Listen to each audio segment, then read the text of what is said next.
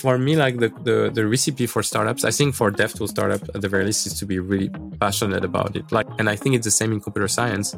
Once you're passionate about something, a lot of things feel easier. So Hi, everyone. You're listening to Scaling DevTools, the show that investigates how DevTools go from zero to one.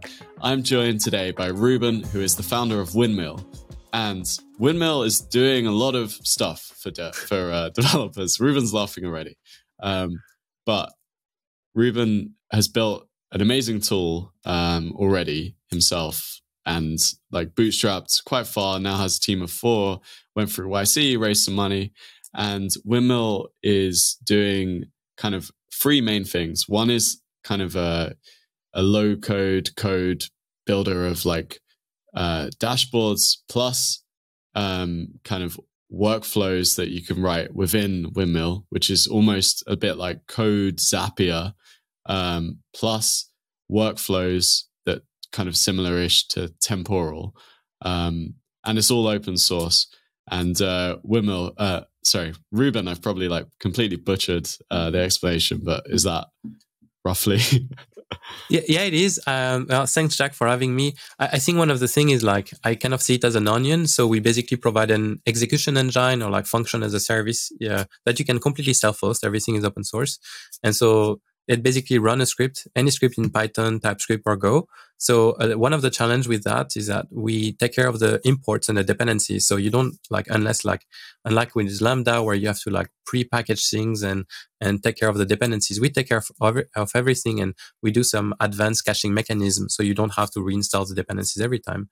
And on top of that, well now you have you can execute one function. Well, it would be nice if you could compose them. This is where you, we do a workflow engine and Zapier for developers or or or like Temporal for mere mortals is how we we describe it sometimes. Uh, but basically every step is code or like pre-made blocks. Um, and then the last layer is building dashboards on top of that because now you're doing a lot of things, but you want to be able to run them from a table. You want to be able to view them as graph and you want to build everything that you would do in a, in a things like Retool, for instance. So we have like the full feature set of Retool. And so one, one, one way of like seeing us, I think we're like, we describe ourselves as a cross between Retool, and either temporal or ANN or Zapier, uh, plus the plus Lambda, AWS Lambda, where you can like run scripts and and and the whole serverless stack in general. And so if if that makes sense, it's it's kind of like the serverless stack for startups and for enterprise that you can self-host. And we do everything, the workflow, the actual like uh, script execution and the dashboards all in one.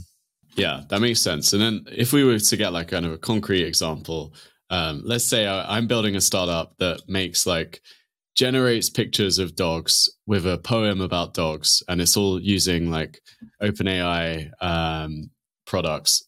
And with uh, with Windmill, I could kind of run the workflows to like. So, so one of the like as an engineer, I think the first thing I do when I want to like uh, prototype is to write a few lines of code, run them locally, run kind of like prototype with stuff. And then kind of like you have a big barrier when you actually want to uh, deploy them in prod. So right now, one of the solution would be to use one of the serverless stack and then uh, deploy them to the edge to the edge. I think if you're deploying for a prod, this is not exactly uh, like our stack is not uh, basically oriented toward that. What we built for is basically all of your internal needs. So basically, you mentioned basically uh, uh, doing like treating a request or, around OpenAI, but I think where you, what you would do is like do all the processing with Windmill, where basically you can do things offline. Basically, say you want to train your data set um, every day at noon or at midnight, and basically build a big corpus, and that corpus you're gonna be able to uh, through prod basically do vector search uh, live and and and get your result back to your clients. So there's a lot of like things where you want to do things offline, you want to schedule them regularly, and there's scripts that are not necessarily performance, low latency performance sensitive. If you want to do low latency performance sensitive, this is probably something you should actually deploy with any kind of like the edge serverless uh, framework. Uh, we're more where we shine really is is in places where privacy is really important. Having everything self-hosted, everything everything permissioned. So basically, you have a lot of ops. and that ops team, not everyone should have access to all the resources. Some should have ac- read access to the database. Some should have write access to the database. Some should be able to interact with some of the API. So you can encode your, like your secrets and your resources within, within, within Mill, Windmill. And you can say who has access to it with like view and write permissions. So I, I, I think in general, there's a lot of like external tools and internal tools. Uh, external tools are things where what you really, really care about is low latency uh, internal tools, what you care about is being like compliance, uh, permissions, being able to iterate quickly, uh, being able to kind of like uh, um, have a tool that is like the common base for everyone. And so this is where we really shine. Is I'll say compared to a lot of solution where basically it's either no code, low code, and it's not a good fit for pro- like developers because developers they know how to code and they're like this is like constraining myself and building everything from scratch where you have to, well, like do everything in a Git repo, then have the Git repo being set to be deployed in AWS Lambda, take care of like all the, the auto, like switch to production. You have to uh, make sure that only the right people have access to the right script. Uh, you have to take care of like, okay, how do I manage my, my permissions? How do I uh, make sure that it is run every day at noon? And, and like, how do I like compose Lambda function between themselves? a lot of things were like, well, in the end, if you want to write things with code, you're going to be like, it's going to take so much time. Then you're going to be forced to use a no code, low code a solution that doesn't feel as powerful as it should. And so I think the pain, one of the pain we're solving is like, well, if you use a solution like Zapier, uh, at some point you're going to reach the limits and you're going to feel like, oh, if only I could put the code here, but not code that is like small JavaScript, but actual code that is like Python or TypeScript that can import any dependencies. This is where we really shine. Where like those people are frustrated and they're developers and they want like a more powerful tool. Yeah. So you want like something that just slots into this workflow that otherwise is like kind of, you know, very like incremental. Um, but you, you don't want it to just be like a simple little JavaScript snippet that's within one of these builders. Exactly, exactly, and, and I th- I think the, the, the entry point to Windmill is is is mostly to uh, you write a, script, um, Python TypeScript in our web editor, and we basically take care of the dependencies, but also parse the, your parameters, and from those parameters we build a UI for you. So let's say you have a script that just takes three arguments in like 10 seconds you can just pass it into windmill. We make it an app that you can share with anyone in your team and that apps you can decide that basically you want not everyone to have access to it and like that is pre-configured with like your database for instance and and so on. So there's really this sense of like well you can start from like a script that you already have and get something that you can like use in a startup or corporate settings really quickly. Uh, so a, a mix of like hacky scripts that become into that becomes production scripts basically yeah that makes sense so maybe like slightly different example might be like if you wanted to just create like an on custom onboarding video and you put in a few parameters and then you could like the sales team could put it in and spit out like a, a video and then behind the scenes all this stuff would be running and you're just yeah. using it internally but yeah. So what we do is like we run everything with it. So for instance, we do our DevOps with it. We deploy on Kubernetes with it, like all of like when we take care of the deployment. We uh, uh do our CRM with it, which means that everyone, every time you sign up to Windmill, we're going to send you a reminder email. If you don't use Windmill at all for the next 48 hours, uh, we can, we, we use uh, OpenAI to basically search uh, about your, your profile to basically give a bit of like con- like to not send a blank template and like uh, get a bit of information about you. Uh, so you can do a lot of things with workflows. Uh, and like in general, the first, it, it, I mean, I'm biased because it's it's my product, but I start a lot of things by writing a script in Windmill and seeing how far I can go, basically. Yeah, yeah, that's really cool. So this is like yeah, definitely one of the most ambitious projects we've seen. Like you're you're kind of building almost like three very complicated um, products, and I know that like you've been on like a I, I was, was looking at the repo, and you've been on an absolute like storm with your code, like writing so much. Um, how are you thinking about this challenge where it's like the to get to the threshold of like it's useful um, and people really like it, when it's so complex, but you also need the feedback from people using it. I, I think it's really so we build things in stage, right? So it's like now you see the three layers, so you you see the result of like a year of work, a year of very passionate work. But basically, the first three months they were about just being being able to like do the script layer that I, I talked about. There was no workflow, there were no uh, uh, UI layer, and to be completely honest, until like six months ago, I always thought Retool was out of reach in the sense of like, well, the people that really want to use Retool uh, or like a solution like Retool, Retool is amazing. There's no way we're going to be able to compete with such a small team. And then you kind of like realize, well, that's what people actually want. And also, Retool is not perfect. They have like, they made strong choices around their product and people complain that it's slow, that it's a bit clunky. I think starting from scratch with those observation and a different mindset, you can actually like compete with those juggernauts as long as basically you don't necessarily try to reproduce all of their features. You focus on one aspect in which you think you can like really improve on, and then uh, you really like kind of like build your your MVP around that. Uh, and so we're we're building three very ambitious things. But on those three very ambitious things, we don't try to do everything. We try to do the thing that we think people care the most about. Uh, and one of the, I will say, overarching theme that we have is speed. It, we're building a developer tool. It should feel fast. And I think a lot of people, uh, we, we're replacing tools for a lot of people, not because necessarily we have all the features that their previous tools had, but we're a lot faster because a lot of those tools basically need to execute script. They need to execute code.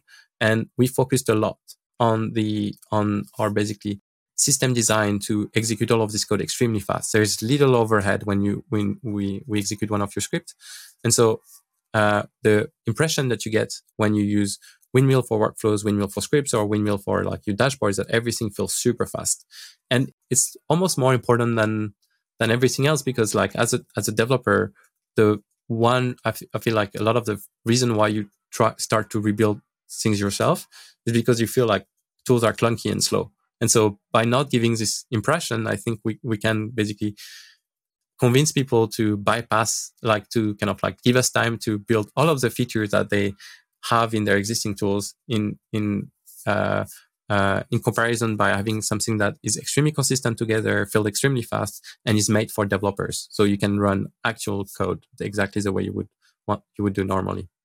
Yeah, yeah. I think you, yeah, that I think you may well be onto something there because I I've been like a huge fan of Retool um, in the past, but then when I went back to it recently, I had a lot of uh, like kind of pains around stuff, and like it can be.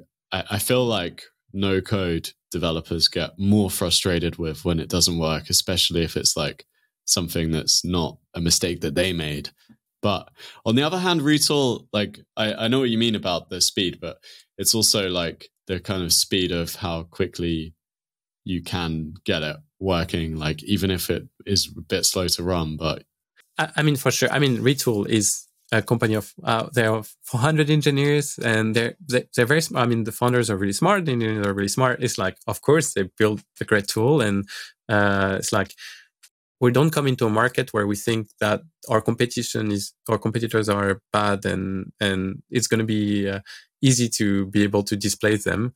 I think the idea is more like we we've come with a different mindset on some aspect of it and we think we can apply we have kind of like the second mover advantage which is we see what work with retool uh, we know what people want uh, and we can focus on like basically giving uh, giving that and making it fast and not necessarily I, I think retool has basically also the, the problem of like having too many customers that are not now used to their current tools and it would be hard for them to like switch to like something that is oriented around speed because now they need to kind of like they have a lot of legacy things that make it work uh, that they need to make it work with their current tools that people are not going to migrate from. So we we took our we take our learning from the best which are our competitors and basically try to to build something that is like only has the thing that matter most and is extremely efficient. Yeah, yeah, amazing. Um, and so, if you're going of going for that speed, like how have you been um, kind of getting your early users? So, um, I, I think the for a long time we had not a lot of early users. I think for like the first nine months we had people that were curious uh, mostly, and to be honest, the product was extremely buggy. So it's like I was like almost like, wow, and I'm I'm, I'm actually like impressed that you you can like like you can use this as your daily driver. I, I think like three months ago we started having like a a lot of things got better. One of the reasons is also because I, I, went from one to a team of four, and and my second hire is is a is a is Faton, which I've known for ten years, and he's like a great front end engineer. A great, someone as a keen eye for design, and I, I'm I'm not bad in design, but you know it's not something that is as as polished. I, I kind of like do design like an engineer, right? So it's very crude and so I think having a product that is actually kind of like pleasant for the eye, actually ch- change things, or focus on being able to like get rid of all the bugs, also change things. So we went from a product that probably myself I wouldn't use uh, to a product that I would really m- much want to use. And so in the last three months, we we grew a small community of like very passionate power users, and for them it's kind of like night night and day. They they use it all the time, and they they are fan of it because they don't see any alternative to it. Um, and yeah, they give us a lot of feedback. Uh, they're patient with us. They give us like good like bug reproduction. They give us like good uh, like uh, uh request features uh, and everything. And so we're able to kind of like be really focused on like what is the next pain, what is the next pain, and then basically build on top of that.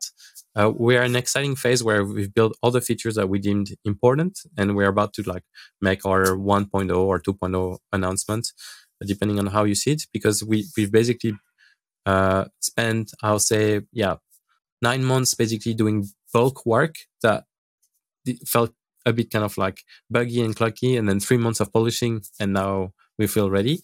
And I think for this kind of like dev tools in general, the the more mantra of like building things fast is really hard because like it's hard to make a good dev tool in three months. Like the and so I'm I feel very privileged that Y Combinator as like and trust I, am also a solo founder and like this is something that I, I, felt like I was both building a dev tool that were, was way too ambitious for me and kind of like doing it solo and and and I knew it's gonna was gonna take months and not gonna be able to like get MRR after three weeks of YC. So there was a, a lot of things where yeah I, I think infra take time and but on the other hand infra is like some is it's a market that is extremely interesting because you're you're providing a lot of value. Like once you're in the infra sector, it's like your your code run all day uh, and basically process enormous data, process do an enormous amount of operation, and companies rely on, on it critically. It's something that they can afford it to go down. So you have to be extremely careful about the code, about the guarantees that you give, but you're also providing so much value and like solving such interesting things that it's it's a market for me that is like the, the domain in which I, I, I am really happy uh, to do. I, I, and I think um, like there's a lot of like you see it in the latest batch of YC or like a lot of companies are you can see them chasing the latest fade. I think, and that's something which uh, I, I, think makes sense because I think there's a lot of like you can build a lot of great startups on top of the latest fade, but also you you lose sight of the of the kind of like the core of what make a good dev tools. It's not necessarily chasing the latest uh, AI innovation, but it is like building infra, building systems for others to use. Yeah, and there's ultimately got to be like budgets allocated to do this, right? For sure. Uh, but uh, you know, we mentioned displacing nodes. Infra is a lot of nodes, so you know, it's like Kafka, like you know, it's kind of like all of those like big infra thing. They have like huge corporate backing, and so it's it's also nodes in themselves. So yeah, yeah, that's uh, that's awesome. You mentioned that you're a solo founder building a dev tool. Um, and how and, and as we've I think made abundantly clear a difficult one to build. Um, how has it been uh, being a solo founder? So I think it's not like i am not I'm not going to say it's a choice like that. I really really wanted to be a solo founder and didn't see any alternative. It's more of a I I think you need to be passionate for this project because it's it takes time. It takes it takes all of your energy, all of your time, and and it's easy to give up early because you know we have great competitors. It's not an easy market, and I couldn't find someone that shared the same passion uh, as me at that time when I started, and I was I just went through. So it's like the, it's not like I would recommend anyone to go solo founder. I think if you have a great co-founder, then then you should go that route. But on the other hand, not having a co-founder should not be what stops you. Um, and uh, about the experience, I think it's hard. Uh, I wish some, you know, I really wish sometimes I could like take a week off or like take a few days off and know that you know everything was not going to stop. Um, on the other hand, on the other hand, it's kind of a privilege because I think infra is is something you need to have like strong opinions on, and there's a lot of like decisions and things that I can focus and prioritize on without having to necessarily do big alignment ses- sessions, uh, which, which can be a problem in a way. Like I don't have anyone to keep me in check, and so I try to do that exercise of being like, well, you know, am I doing the right thing or am I doing the thing that I want? Uh, so, but yeah, it's it, it's a bit of a lonely experience, but also it's really cool to see a project that you've kind of like envisioned from the start to be one thing and see it come to fruition, uh, almost very close to what you had in mind, and and so it's it's um it has a downside and upsides, I would say. Yeah, it's it's really hard, I think, to find someone that matches that passion, as you mentioned. Um, but the fact that you have done so well, like as a solo founder, I think like it's it's so hard. I think um, so. It shows that you're, you know, I, I, think it says a lot about you that you've you've been able to do this, um, which is exciting. I, think I, I, for me, like the, the the recipe for startups, I think for DevTool startup at the very least is to be really passionate about it. Like if you if you're in need for the money or you need for like the glory or anything, it's kind of like this something like it gets this is not enough, right? You need to want to really build that product. Uh, and I'm lucky enough that this is something that I really want to do. And, and so it's like, I, like, I'm happy to take credits for like, yeah, I work a lot or anything. But I think the more like, and I think it's the same in computer science. Once you're passionate about something, a lot of things feel easier. So, yeah, that's, uh, I think that's the sound bite for this episode. I love it. yeah. Um, and just digging in on that, like, um, do you have any advice for um, founders that are also building something that's like ambitious? Um, I, well, I'll say there's do's and don'ts. Uh, I, I, think for us, the don't was to kind of like say we're gonna do like we're gonna do everything perfectly and we're gonna do it in stealth and you know it's like when we're gonna do the big release, everything is gonna work. We would not have been able to do that because uh, our product takes time, is gonna take more time and even if we had been in sales and like really focused on one thing, it wouldn't have been as good as with the feedback we received. So I think kind of like a hack. Open source is kind of a growth hack uh, in a way. Um, and a lot of people have reluct- reluctance around open source because they're like, well, what if people, someone copy my code? What if, you know, like people don't pay? I think for dev tools in general, that's something you shouldn't be worried about. Uh, because either it works, people love it, and then you know large enterprise use it, and you're gonna get paid, or it doesn't, and then basically you've just wasted the most precious thing uh, that you have, which which is your time. And so I, I would really, really rec- strongly recommend to kind of like really consider open source uh, if you're building dev tools and infra. Uh, I think the don't for me is kind of like um, don't try to do everything yourself, uh, which I've not applied uh, very well, right? But uh, try to surround yourself with like uh, like people that you trust. I, I, think there's a tendency to um, have like a finding contractor, like trying to delegate, but mm, uh, with like lots of people, but people you don't necessarily kind of like uh, tr- trust or like contractors. And th- it never works uh, because you're spending more time managing people and managing those people, like thinking, aligning with them. And so you you can go so much faster with like four people that are highly passionate about one thing and of high caliber than with like a team of 20 where everyone is there because you know you got funding and you get paid and it, looks cool but you know so I, I think there's a, a, bit of like trying to take time to build your core team and if you have to stay small that's fine. You can you can like with the right kind of people you can go extremely fast so. Yeah. What what is the makeup of your team actually? There's a two front engineer, me, and someone which is a, a I'll say a semi engineer. He learned coding with us, and he's doing a lot of like the um, like a, a growth hacking blog post documentation, doing QA about the product, doing a lot of like things where as engineers we sometimes don't have time to do. Yeah, yeah, I know that. There's uh, those those people are great. Do everything, everything, uh, and anything that comes their way. Which is also how I describe my role. I do everything that no one wants to do. So it's like there's also like this, it, which is I, I think what it, everyone, every founder does that. But I think you know you have like this. You use a catch-all bucket for every task, and it's not a. It's that's why I think you have to love what you're doing because most tasks, 95% of the, the time, they're not solving distributed systems questions that are extremely intric- intricate and interesting. They're like doing a lot of like, like small Proving things. expenses. Yeah. so it's like, yeah, well, you gotta, you gotta see the, the, the end goal and, and everything is easy. Yeah, 100%. Ruben, that's uh, that's amazing. It's been so great speaking. Um, one final thing, um, what would be the biggest takeaway that you kind of, if anyone listening, what they should take away from this call? I think there's opportunity to make really interesting startups. Uh, like like there are like startups that are going to chase like like small incremental improvements and they're going to succeed, but there's still like opportunity to, to dream big for developer tools. I think we have seen like SpaceX and and like all of those like companies in other industries kind of like achieve the impossible.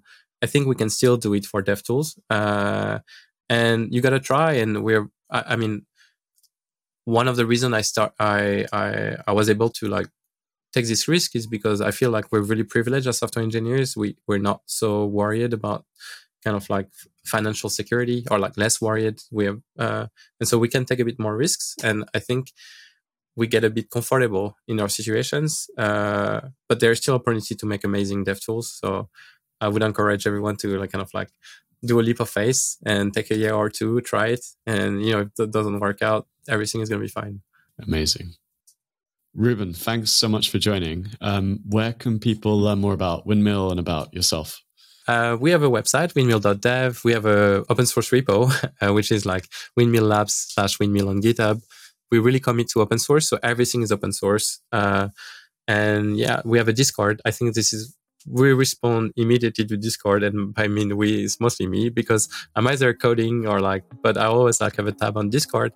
You you can reach to me extremely easily by just joining our Discord. Amazing. Thanks so much for joining, Ruben, and thanks everyone for listening. See you again soon. Thank you. Thanks a lot.